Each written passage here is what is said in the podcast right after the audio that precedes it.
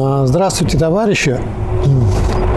Хочу вам сообщить, что по решению идеологической комиссии э, Центрального комитета Рабочей партии России э, готовится э, к изданию в электронном виде собрание сочинений президента Фонда Рабочей Академии, председателя, сопредседателя идеологической комиссии Рабочей партии России, профессора, доктора философских наук Михаила Васильевича Попова. И это решение уже выполняется, так как издан первый том. В электронном виде пока. Э, хочется остановиться на том, какое это имеет значение для теоретической борьбы рабочего класса. Как мы знаем, э, классовая борьба э, пролетариата ведется в трех формах. Теоретической, иногда называют и логической, экономической и политической. Вот теоретическая борьба – это исходная борьба, потому что только при э, наличии научной теории, правильно выражающей интерес рабочего класса как передового класса э, современной эпохи, э, можно вести экономическую борьбу в соответствии с этими интересами, ну и, соответственно, можно обеспечить установление и упрочение политической власти рабочего класса как диктатуры пролетариата. Ну, простой пример. Вот, скажем, за борьбу для повышения заработной платы могут э, подняться на такую борьбу рабочие, даже не знающие и не связанные с научным социализмом. Но вот уже требование сокращения рабочего дня э, предполагает раскрытие научной связи между повышением производительности труда и сокращением рабочего времени. Потому что обычный буржуазный предрассудок – а он ведь не сегодня появился. Он и два века назад тоже действовал. И, так сказать, э, как сидел в умах буржуазии, так и, соответственно, поскольку буржуа, буржуазная идеология благоспособствующая, то и в умах рабочего класса, что чтобы лучше жить рабочим, нужно больше работать. Вот мы сегодня об этом, об этом знаем. Так вот, только научным образом можно показать, что сокращение рабочего дня э, вполне возможно, вполне соответствует прогрессу производительных сил, в том числе и при капитализме. Ну а то, что рабочий класс э, может освободить себя, установив свою диктатуру, э, это тоже факт, требующий научного осмысления. И, разумеется, были э, стихийный подъем рабочего класса, то есть без осознания этого факта. Ну, например, установление Парижской коммуны. Но для того, чтобы диктатура пролетариата победила – нужно научное понимание, как строится рабочее государство, какую роль играет в этом партия рабочего класса, э, и что нужно сделать, чтобы э, диктатура пролетариата была прочной, то есть опиралась на соответствующий экономический фундамент. Все это требует научного понимания. Вот почему э, без теоретического понимания рабочий класс современного мира и законов его развития рабочий класс освободиться не может и не может обеспечить уничтожение класса. Вот э, с этой точки зрения можно оценить э, вклад Маркса, Энгельса, Ленина и Сталина в развитие научного социализма. Он этот вклад известен, но я бы хотел отметить следующее. Обратить внимание, что мы изучаем э, работы классиков марксизма и ленизма, которые собраны в собрании сочинений. И вообще говоря, это ведь не случайно. Не случайно. Почему? Дело в том, что э, когда издается собрание сочинений, то э, действует принцип хронологического размещения работы.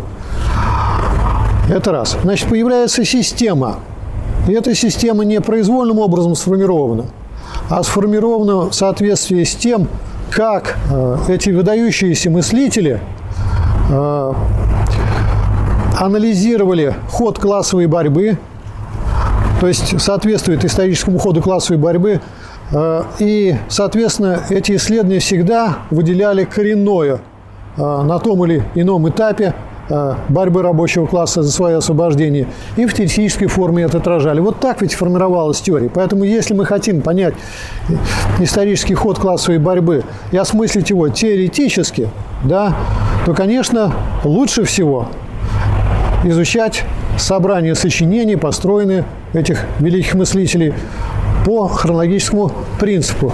Я бы даже сказал, не лучше всего, а это необходимо делать, потому что только тогда сохраняется и прослеживается вот эта логическая связь между всеми работами. Если эту логическую нить перерезать, то понимание работ классиков марксизма-ленизма много теряет и становится в значительной степени непониманием. Вот э, благодаря собранию сочинений э, Карла Маркса мы знаем, э, как э, развивается капитализм э, до монополистической стадии – а, как формируется интерес рабочего класса, что нужно сделать, чтобы рабочий класс стал из класса а, в себе, в класс превратился в класс для себя, то есть осознал свои интересы и действовал в соответствии с ними. Благодаря Владимиру Ленину мы а, знаем, что высшей и последней фазой э, стадии капитализма является империализм. И больше того, империализм – это ведь канун социалистической революции. И Ленин как раз был во главе коммунистической революции, которая открывала эпоху пролетарских революций, эпоху перехода от капитализма к коммунизму в мировом масштабе. И вот в этом состоит его вклад, в осмыслении этих закономерностей борьбы. А, товарищ Сталин изучал а, изучал не просто как ученый, а изучал как марксист-ленинист, то есть как революционный преобразователь мира – Э, проблемы построения социализма и в этом смысле продвинул э, марксистско-ленинскую теорию вперед. Но после смерти Сталина э, сложилась такая ситуация, что значительный этап борьбы рабочего класса, прямо скажем, борьбы не очень успешный, оказался вне поля зрения вот такого систематического исследования. Разумеется, в 50-е, в 60-е годы в 70-е, 80-е выходило много работ, в том числе тех людей, которые, э, по сути, были привержены интересам рабочего класса. Ну, я назову, например, таких выдающихся ученых, как Василий Акшемеев, э, как Борис Романович Рященко, э, ну, скажем, в области политической экономии правильные позиции занимал московский профессор Саголов, тоже очень известный профессор. А, позднее, значит, в эту когорту вошел Николай Ильич Моисеенко, а, который в свое время был деканом экономического факультета Ленинградского государственного университета. Но, тем не менее, вот а, что прослеживается в работах этих авторов, что они свои идеологические дискуссии с теми, кто, по сути, выступал с антикоммунистических уже позиций, не воспринимали как или не вполне воспринимали, в недостаточной мере воспринимали как факт классовой борьбы в сфере теории. А вот э, ленинская идея стояла в том, что классовая борьба продолжается вплоть до полного уничтожения классов. Ну вот, вот такое упрощенное понимание, дескать, понимание такого, что вот один автор сказал другое, а я вот придерживаюсь точки зрения вне связи с интересами рабочего класса. А, такое упрощенное понимание, конечно же, не способствовало мобилизации борцов рабочего класса, теоретической мобилизации за а, борьбу за его интересы а, в условиях социализма. И вот ситуация меняется. Теперь уже в ретроспективе это можно определенно сказать и уверенно сказать. Э, когда э, ход теоретических исследований э, в научную деятельность вступает Михаил Васильевич Попов. Его первая работа вышла в 1970 году. Это был молодой исследователь, ему было 25 лет. Через год он защитил кандидатскую диссертацию в Ленинградском государственном университете. Э, по экономике, хотя окончил он э, математико-механический факультет э, этого же университета. И вот с первых же работ Михаила Васильевича видно, что он сознательно ставит во главу угла интересы рабочего класса, прямо выражает эти интересы и прямо связывая свою теоретическую позицию с э, борьбой за интересы рабочего класса. Это было не случайно. Дело в том, что молодой исследователь к этому времени уже основательнейшим образом изучил «Капитал Маркса», э, конспектировал собрание сочинений Маркса, конспектировал собрание сочинений э, Владимира Ильича Ленина. Хотя оно называлось полным собранием, оно, конечно, не полным, но тем не менее э, достаточно представительной была группировка работ Ленина хронологическая. И вот эта связь с достижениями теоретическими классиков марксизма-ленизма прослеживается в его работах. Даже в стиле изложения. Ну, я уж не говорю о теоретической позиции. Тот, кто возьмет первые работы э, Михаила Васильевича Попова, э, тот наверняка ну, поразится тому, насколько ясно э, излагается, насколько глубоко излагается теоретический материал, насколько прямо раскрывается связь того, за что выступают исследователи с интересами рабочего класса, причем это делается не ходульно, а по существу, потому как следует э, рассматривать и анализировать теоретические проблемы. Э, Михаил Васильевич, э, поскольку он глубоко освоил марксистско-ленинскую теорию уже к этому времени, а впоследствии он стал изучать и законспектировал работы Иосифа Виссарионовича Сталина. Поскольку Михаил Васильевич уже в это время штудировал основательно э, науку логики Гегеля, штудировал вместе с замечательным тоже ученым, э, марксистом-ленинцем Игорем Константиновичем Смирновым, профессором Ленинградского университета. Он э, выбирал центральные всегда проблемы для своего исследования, центральные с точки зрения интересов рабочего класса. И вот в 70-е годы такими ключевыми проблемами э, были проблемы э, развития э, государственного планового централизованного управления экономикой. Поскольку именно это э, управление является инструментом в обеспечении интересов рабочего класса в экономике. А э, насущность этой проблемы объяснялась тем, что после того, как в партии, в руководстве партии по меньшей мере победил ревизионизм, ну а если в руководстве, то надо сказать, что и в партии тоже в целом, потому что это же была определяющая воля руководства для партии.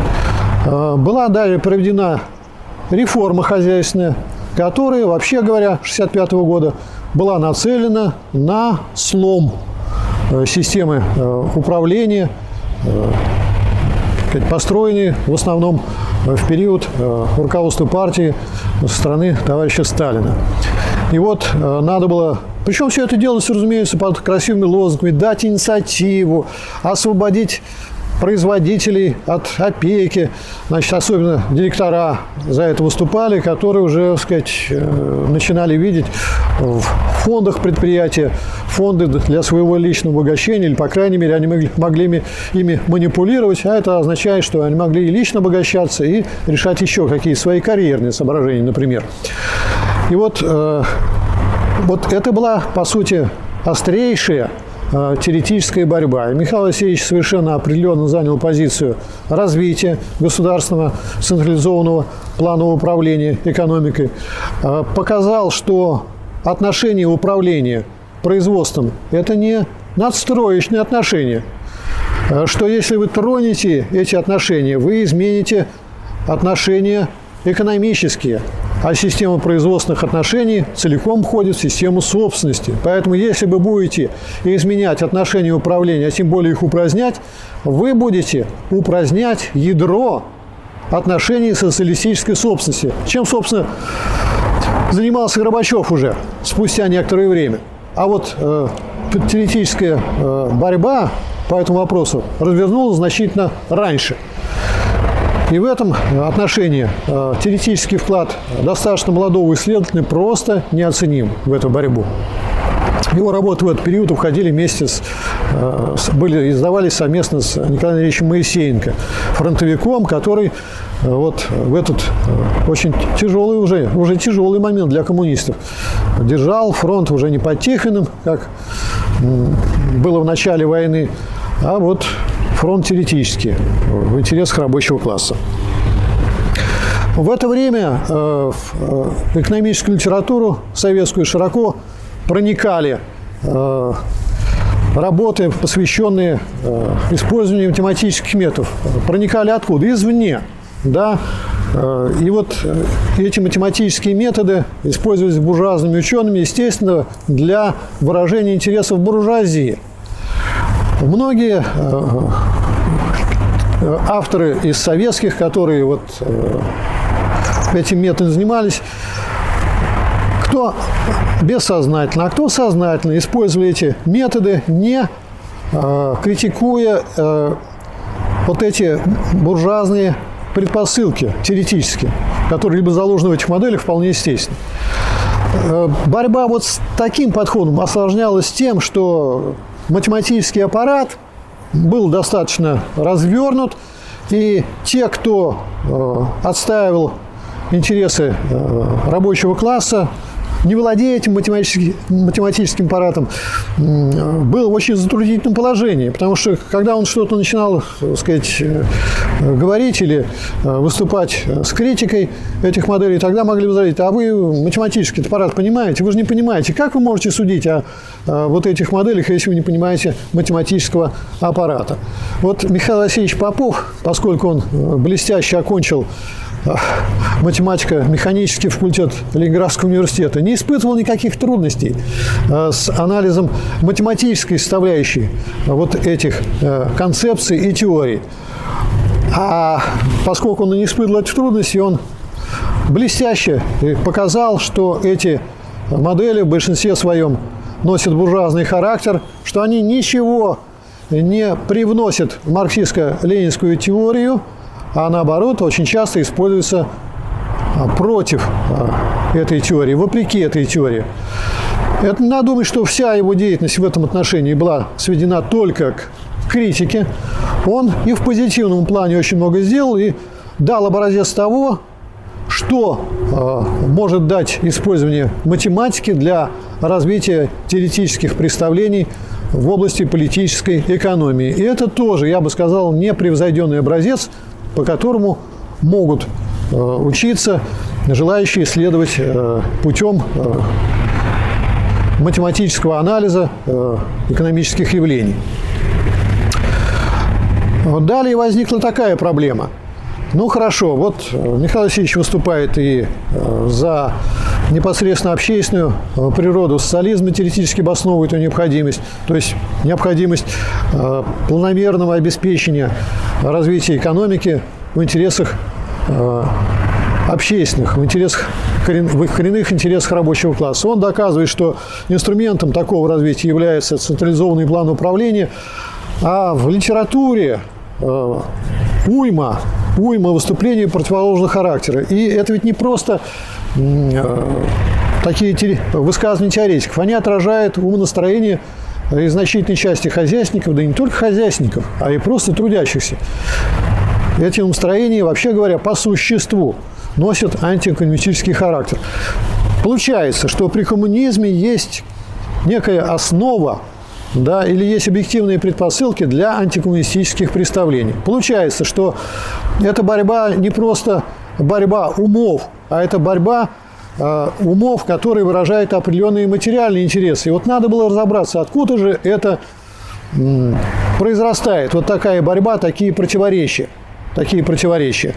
Надо сказать, что этот вопрос оставался совершенно неследуемым, потому что для раскрытия противоречий надо было вполне владеть диалектикой Гегеля. А такую работу, я имею в виду работу по систематическому усвоению науки логики Гегеля, к этому времени выполняли совсем немногие люди – вот я могу назвать и прежде всего Михаила Васильевича, Игоря Константиновича Смирнова, Василия Яковлевича Ильмеев тоже э, Гегеля изучал, и это наложило отпечаток на его работы, которые носят фундаментальный характер, фундаментально марксистско-ленинский характер, подчеркну. Так вот, тем более, что в это время э, уже с 70-х годов и в первой плане 80-х годов Э, партия э, в лице руководящих органов, или, можно сказать, и партии, э, была навязана концепция так называемого развитого социализма. А ведь развитой социализм что означал? И что означает развитой социализм? Это социализм, который, в отличие от неразвитого социализма, уже преодолел все остатки старого строя. То есть это, по сути, развитой социализм. То есть социализм, получивший свое последовательное развитие, это полный коммунизм. И что это означало? Это означало в теоретическом плане, что из этого следовало, что как же можно вести речь о классовой борьбе, когда уже есть развитой социализм, когда предпосылки для классовой борьбы по сути, исчезли. Вот так ведь из этого следовало. И даже если э, из этого не следовало, из утверждения о развитом социализме, что классовая борьба прекратилась, поскольку все-таки это социализм, то вот так трактовали э, так называемые теоретики или идеологи э, концепции развитого социализма, что она по сути, э, эта концепция приводила к отрицанию необходимости классовой борьбы для развития советского общества. Должен сказать, что, к сожалению, в плену вот этой концепции оказался такой известный э, мыслитель, много сделавший для развития э, теории, философии и политэкономии социализма, как Ричард Иванович Косолапов, который остался приверженцем этой теории до конца своих дней и считал, что он делал благое дело, поскольку э, помешал антикоммунистам в партии и в теории напрямую отказаться от э, борьбы за коммунизм. А вот развитой социализм, дескать, раз они подписались под теорией развитого социализма, значит, они в каком-то смысле остаются э, коммунистами. И думаю, что это как раз э, была очень глубокая ошибка, это было как раз отступление от коммунизма. И вот в такой ситуации надо было рассказать, и надо было разъяснить, и надо было осознать и выразить это в понятиях систему противоречий социализма. Такую работу взял на себя Михаил Васильевич и с успехом ее выполнил. Значит, вот он в 1986 году опубликовал э, монографию «Планомерное разрешение противоречий социализма как первой фазы коммунизма». И именно в этой работе он представил систему противоречий. Причем не как рядом положенные, а как такие, которые в своем разрешении одно противоречие переходит к э, противоречию более высокого уровня, более конкретному противоречию. То есть вполне диалектически представил эту систему. Эту систему. Э, назову эти противоречия. Конечно, чтобы э, осознать эту работу, надо ее очень внимательно прочитать. И прочитать ее э, не представляет большого труда. Настолько это ясно, настолько это логично написано. Кто ясно мыслит, тот ясно излагает. Мы знаем это. И вот это всегда было и, было и остается присуще Михаилу Васильевичу Попову как мыслителю. Значит, он раскрыл противоречие между коммунистической природой социализма и отрицанием в нем. Так и есть же – социализм – это первая фаза коммунизма. А почему первая, а не высшая? А потому что во всех своих отношениях, в экономическом, политическом, нравственном, умственном он несет отпечаток старого строя. Какого строя? Капитализма. Значит, капитализм в виде снятого присутствует э, при коммунизме в его первой фазе. Это рождает острейшие противоречия. Это противоречие проявляется как противоречие в более конкретном виде между непосредственной общественной природой социалистического воспроизводства и товарностью. Вот тем самым Михаил Васильевич показал, что товарность вообще говоря, присутствует в социализме, что есть и формы, есть и э, движение, так сказать, есть и деятельность, связанная с товарностью, но это не товарное производство социализм. Товарность Михаил Васильевич трактует диалектически как э, действие в интересах, расходящихся с общественными, как действие, которое характерно для товаропроизводителя классического. Мне бы взять побольше, а там трава не расти, значит, подороже продать, побольше получить. Вот так и здесь тоже. Рабочие, вполне, но вполне социалистических предприятиях, действующих по, по вполне социалистическому плану, и не только рабочие, разумеется, а и другие трудящиеся, всегда разрешали это внутренние противоречия. Действовать ли в общественных интересах, то есть в своих рядовых интересах, или поставить во главу угла интересы, расходящиеся с общественным. Вот так смотреть на государство, как еще Ленин отмечал, по-старому. Содрать с него побольше, дать ему поменьше. Вот это и есть товарность. Это не товарное производство, но это товарность, которая присутствует э, в экономике. И товарность, которая может проявиться в действиях каждого, потому что каждый работник, каждый член Социалистического общества является носителем этого противоречия. Этого противоречия. Значит, чтобы разрешить это противоречие, нужно, чтобы э, производство двигалось в интересах передового класса, которым является рабочий класс. Он является носителем э, и выразителем общественных интересов, которые представлены в его коренных интересах. И вот так обнаруживается следующее противоречие. Противоречие между э, бесклассовой природой коммунизма, потому что коммунизм общий, и коммунизм это, коммунизм – это бесклассовое общество, и наличием классов в его первой фазе. В его первой фазе. Поэтому э, вот это противоречие между э, коммунизмом и антикоммунизмом выступает как противоречие между интересами рабочего класса и интересами, расходящимися с интересами рабочего класса, антирабочими интересами, если хотите. Так борьба за решение этого противоречия – это какая борьба? Это классовая борьба. Вот так Михаил Васильевич э, в развернутом теоретическом виде э, с, сказать, с выведением представил ту ленинскую идею, что классовая борьба продолжается при социализме до полного уничтожения класса. Но то, что у Ленина было выдвинуто в виде тезиса, получилось здесь теоретическое развернутое выражение. И тем самым а, эта ленинская идея получила свое развитие.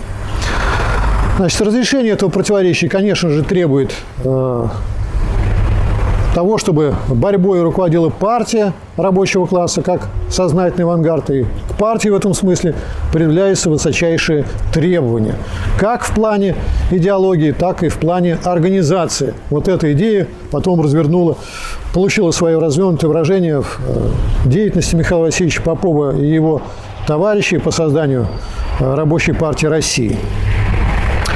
Значит, как же может э, рабочий класс, э, сказать, бороться за свои интересы в экономике? Путем планомерной организации производства. Значит, интересы рабочего класса должны быть выражены. И, сказать, план – это есть такое выражение, но это не просто должны быть выражены. Они должны стать обязательными в условиях классовой борьбы для всех. То есть за этим должна стоять сила государства. Вот почему речь идет о государственном плановом централизованном управлении экономикой. А, и, сказать, вот обеспечение планомерности тоже ведь идет не беспрепятственно, потому что пока существуют интересы, расходящиеся с интересами рабочего класса, будут и действия.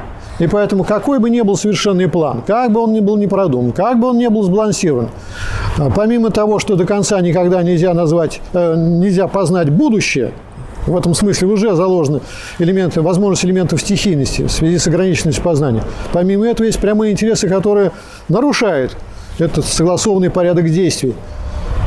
Поэтому вот государственное централизованное, плановое централизованное управление есть инструмент как раз для продвижения плана и для разрешения противоречий между э, планомерным э, характером воспроизводства социалистического и элементами стихийности в его организации. Ну, а раз мы ведем, э, ведем речь о государстве, а на первой фазе коммунизма государство сохраняется, хотя и как отмирающее государство, но и сохраняется тоже, значит, мы ведем речь о том, что государство должно быть выразителем интересов рабочего класса, а значит и всех трудящихся, да, а, с одной стороны. В этом стоит вот социалистический характер. А с другой стороны мы понимаем, что раз сохраняются остатки старого разделения труда, в том числе разделение труда как выделение э, слоя управленцев и отделение э, непосредственных производителей от управления в полном объеме, то обязательно будут действия, направленные против интересов рабочего класса в системе государственного управления. Бюрократизм, да, как действие в особых интересах этих управленцев, отличающихся от интересов рабочего класса, который проявляется в отношении к делу управления как к чужому, потому что я не свои интересы оставить, что же я буду стараться? Отсюда и бюрократизм, отсюда и карьеризм, когда э, дело управления рассматривается как возможность подняться по э, карьерной лестнице как можно выше, и тогда в ход идет и все. И лесть, и подкуп, если хотите, даже элементы коррупции. Да. Уж какие тут интересы рабочего класса, когда человек озадачен, как бы ему подняться выше. Ну и э, проявляется ведомственность и местничество, когда интересы отдельного ведомства, отдельного предприятия, предприятия ставятся выше интересов рабочего класса, ну и также в точности интересы отдельной территории ставятся выше интересов развития общества в целом. Как же можно э, разрешить это противоречие между социалистическим характером э, системы государственного э, планово централизованного управления элементами бюрократизма, карьеризма, местничества и ведомственности. Разрешить можно всеобщей борьбой, то есть всеобщим, поголовным, по словам Ленина, участием трудящихся управления. И это не просто какая-то э, работа там, аналитическая или контрольная. Это работа, по сути, есть участие э, в классовой борьбе. И вот чем э, активнее будет эта борьба, чем э, шире будут вовлечены и сознательно не участвовать масса рабочих и нерабочих, тем успешнее будут разрешаться эти противоречия. Причем тогда вся система противоречий, потому что то противоречие, которое я сказал, это конкретное воплощение всей системы противоречий, в том числе и предшествующих противоречий в снятом виде. Тем, следовательно, успешнее будет осуществляться перерастание социализма в полный коммунизм. Эта борьба носит классовый характер. И я отмечу, что, еще раз, что, что принципиально Михаил Васильевич показал, что здесь не идет речь о процветании класса и какой-то другой социальной группы, что здесь речь идет о том, что интересам класса может противостоять любой человек из любого класса, в том числе и из рабочего. Вот эта мысль в свое время очень возмущала э, Ричарда Ивановича Салпа. Он говорил, как? И я тоже могу быть носителем антикоммунизма. Его так удивляла эта мысль, что все в нашем обществе находятся в противоречивом положении. Все могут улучшить свое положение вместе с обществом, вместе с его развитием, так и вопреки общественным интересам. Ну и вот э, ему говорили, да, так получается. Не только вы, Ричард Иванович, а любой из нас.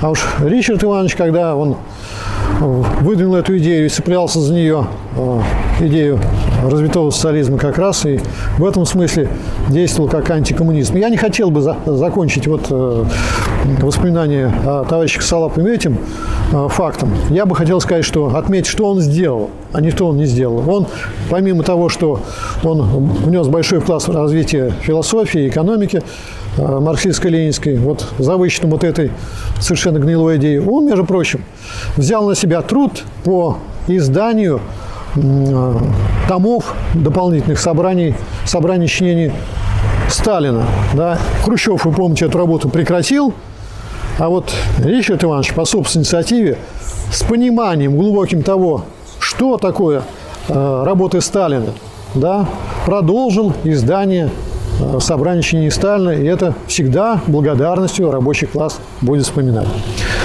Значит, после э, того, как э, началась перестройка, то есть контрреволюция перешла в такую открытую острую фазу, было понятно, что вот эти теоретические представления надо выразить в такой форме, чтобы они получили э, практически политическое э, значение. И вот здесь Михаил Васильевич вместе с Виктором Георгиевичем Долговым, Василием Яковлевичем Лемеевым издают э, тоже очень актуальную, очень глубокую книгу, книгу «Выбор нового курса».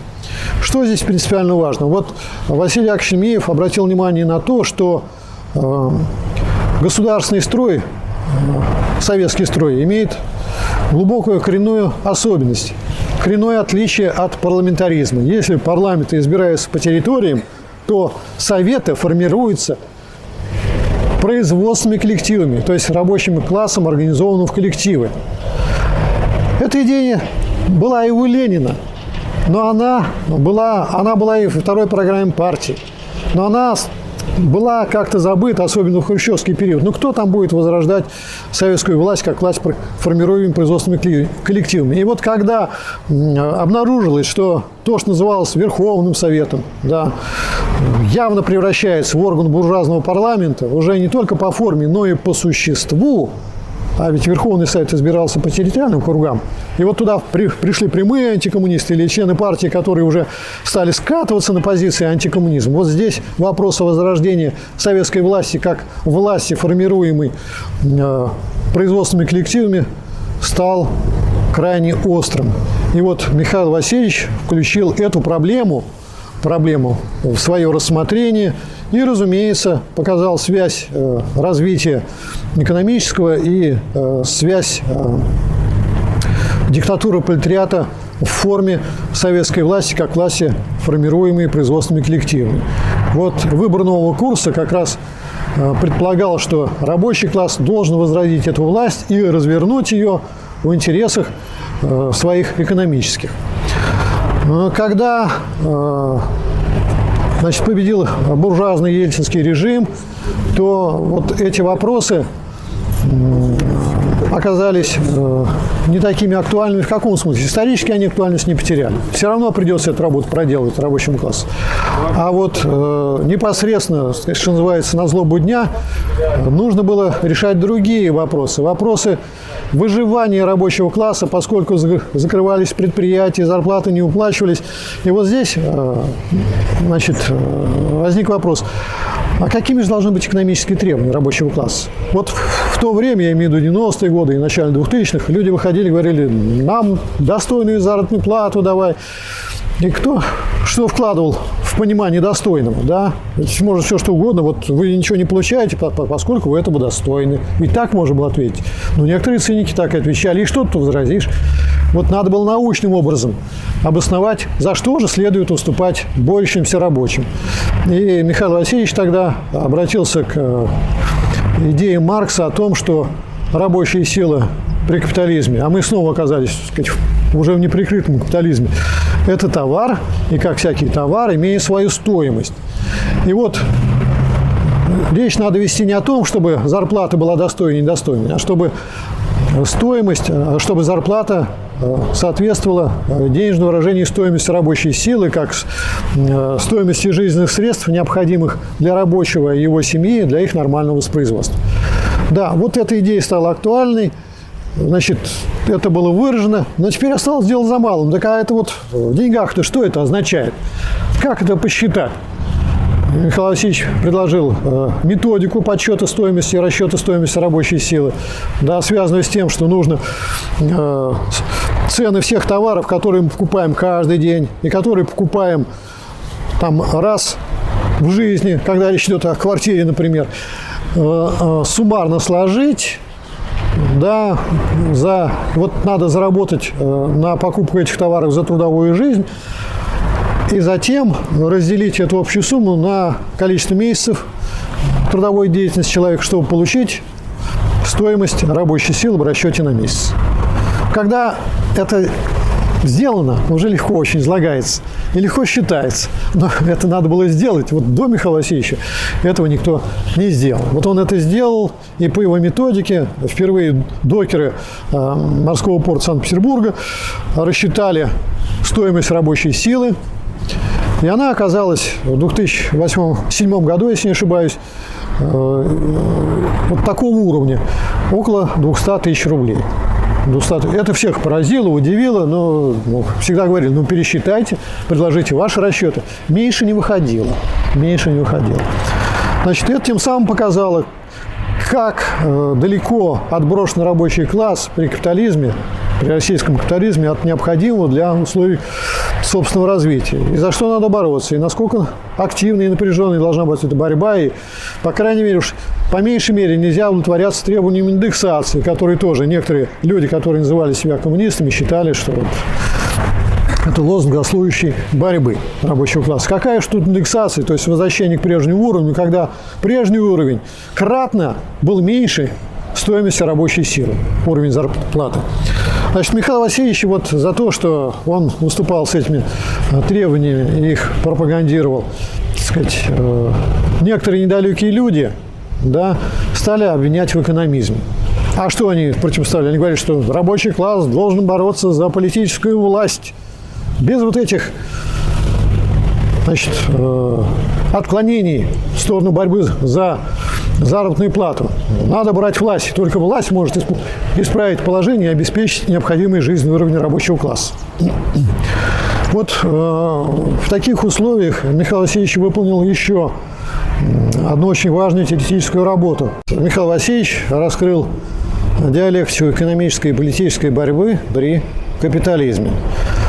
Он показал, ведь что такое советская власть? Это власть, формируемая производственными коллективами. А как она формируется? В каких условиях? При капитализме еще. А как может при капитализме формироваться власть рабочего класса? Значит, она ведь должна обладать силой. А когда рабочие э, сказать, э, обладают силой? Когда они осуществляют коллективные действия организованные. То есть, когда они бастуют. Вот так ведь и возникали советы. И в революцию 1905 года, и в революцию 1917 года бастующие коллективы создавали стачкомы. Они могли называться по-разному, и фабзавкомы тогда. И далее э, представители бастующих коллективов объединялись в органы территориальные и всероссийские. Это и были советы территориальные и советы, э, значит, съезд советов всероссийский. То есть советская власть – это власть, возникающая в результате борьбы стачной производственных коллективов, и которая, разумеется, выходит за границы отдельных коллективов. Борьба, я имею в виду. И приобретает тем самым политический характер. Значит, э, вот это как раз и показало, что вот эта идея показала, что э, значит, борьба за повышение зарплаты до уровня ниже стоимости рабочей силы, да, является экономической борьбой. Она как может осуществляться и как вообще можно повысить зарплату до такого уровня? Капиталист никогда не подарит. Эта борьба с необходимостью должна иметь забастовочный характер. Только забастовками можно существенно улучшить материальное положение рабочих. Так было и в начале 20 века. Вот так есть и сегодня. Вот те, кто проводили забастовки, организованные и неоднократно, те добивались успехов повышения заработной платы, улучшения других э, составляющих своего материального положения. Я могу привести пример, скажем, Федерации профсоюзов авиадиспетчеров России. Это ведь не рабочие, но это люди, которые способны к организованным коллективным действиям и многократно осуществляя их в 90-е годы в виде забастовок, а когда им запретили бастовать, хотя Конституция вообще э, право такое предоставила всем гражданам, но вот им запретили бастовать, они осуществляют коллективные действия, эквивалентные забастовкам по своим последствиям. Вот им удалось повысить заработную плату, им удалось утвердить 36-часовую рабочую неделю, им удалось добиться дополнительного отпуска в 39 дней им удалось обеспечить подъемные для людей, когда они приезжают значительные. Им удалось добиться того, что молодые специалисты получают от э, государственной корпорации половину э, стоимости арендуемого жилья. Это не с неба упало. Вот они имеют дело, конечно, с регулированием воздушного движения, но это не с неба упало. Это результат борьбы, трудной борьбы. Да, иногда в форме, э, так сказать, голодовки, которые связаны с риском для жизни, между прочим. Мы к этому не призываем, но их вынудили, например, их в такой форме действовать. Сейчас они используют другие формы, более, так скажем, мягкие формы. И этого достаточно. Вот кто добивается успеха. Так такие люди могут и власть осуществлять, когда они пошлют своих представителей в соответствующий территориальный или российский орган. Вот эти недалекие люди, я имею в виду люди, которые критиковали э, товарища Попова за экономизм, остались у разбитого корыта.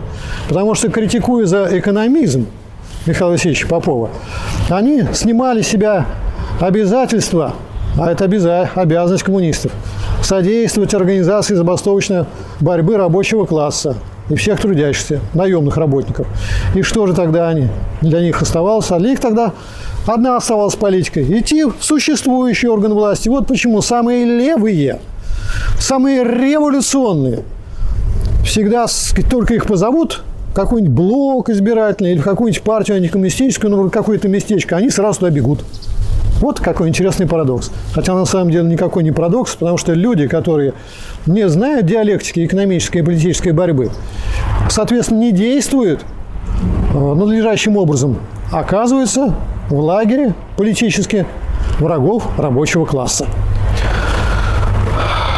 Значит, э, Михаил Васильевич э, в последние десятилетия публиковал работы совместно с многими авторами, оставящими интерес рабочего класса. Например, с профессором Казеновым Александром Сергеевичем. И это позволило конкретизировать, например, вопросы и представления и понимание того, как строится и осуществляется советская власть. Михаил Васильевич публиковал работы также с Олегом Анатольевичем Мазуром, э, который является э, глубоким теоретиком в области исследований положения рабочего класса и направлений э, улучшения этого положения. Так что в поле зрения Михаила Васильевича очень широкий круг коренных вопросов для современного рабочего класса. И вот почему мы можем сказать, что то, что сделал Михаил Васильевич, это выдающийся вклад в развитие марксизма и ленинизма. Соответственно, опубликование собрания сочинений – это совершенно назревшая мера для а, развития теоретической борьбы рабочего класса. Мне, например, повезло. Я, э, когда был студентом, я мог изучать э, работы Михаила Васильевича как раз в той последовательности, какой они уходили хронологически. Поэтому для меня э, все его работы э, изучались как раз так, как будто бы я изучал собрание сочинений. Я вам хочу сказать, что вот на этом только можно утвердиться в понимании современных проблем э, развития рабочего, борьбы рабочего класса. Ну, разумеется, утвердиться, потому что, так сказать, э, проделав предшествующую работу, то есть изучив собрание сочинений Маркса, Энгельса, э, Ленина и Сталина. Значит, что же дает изучение собрания сочинений? Вот поскольку мы, посмотрите, какой интересный получился зигзаг истории, мы снова оказались в условиях капитализма, то теперь вот идея Ленина приобрели практическое значение. Но, кроме того, ведь я уже отмечал, что Михаил Васильевич сделал новый вклад. Вот показал диалектику экономической и политической борьбы и уточнил экономические требования современной экономической борьбы рабочего класса. Поэтому э, борьба теперь э, будет, э, может опираться это теоретически на вот эти достижения этой мысли, они совершенно актуальны и необходимы для освоения. Но, кроме того, мы теперь можем оценить то, что сделал Михаил Васильевич из других позиций. Ведь теперь социализм – это будущее. Будущее. Я думаю, что, я очень надеюсь, что это недалекое будущее для рабочего класса России. Да, и это настоящее, или точнее говоря, еще более близкое будущее, например, для э, тех стран, где происходит э, переходный период от капитализма к коммунизму, Китай и так далее. Поэтому работы Михаила Васильевича э, будут крайне актуальны и крайне востребованы, когда борьба рабочего класса достигнет той ступени, когда надо будет бороться за перерастание социализма, первой фазы коммунизма, в полный коммунизм. Обязательно тогда появятся антикоммунистические представления, обязательно тогда возродится, ну, может быть, с какими-то видоизменениями, рыночный социализм. Обязательно будут, э, сказать, проповедоваться идеи, что уже все хорошо, что мы, смотрите, какие достижения имеем, о какой же классовой борьбе может идти речь. И вот тогда освоение трудов Михаила Васильевича Попова поможет успешной борьбе и будет совершенно необходимым для успешной борьбы за перерастание э, социализма в полный коммунизм. Поэтому то, что сделал Михаил Васильевич, можно э, назвать так, кратким образом, я сформулировал так, что это наиболее актуальные проявления марксизма-ленинизма. Вот поэтому сегодня марксистом-ленинцем может стать только тот, кто освоит последовательно труды Маркса, Энгельса, Ленина, Сталина и Михаила Васильевича Попова. И Михаила Васильевича Попова. Его 50-летняя научная деятельность, которая неразрывно связана с теоретической борьбой за интересы рабочего класса, тому подтверждение. Ну и, разумеется, вот э, я хочу отметить, что эти достижения свидетельствуют не только о глубоком освоении того, что было сделано предшественниками великими Михаилом Васильевичем, но о его исключительном таланте. Ну, вот такие результаты у этого человека, теоретические результаты.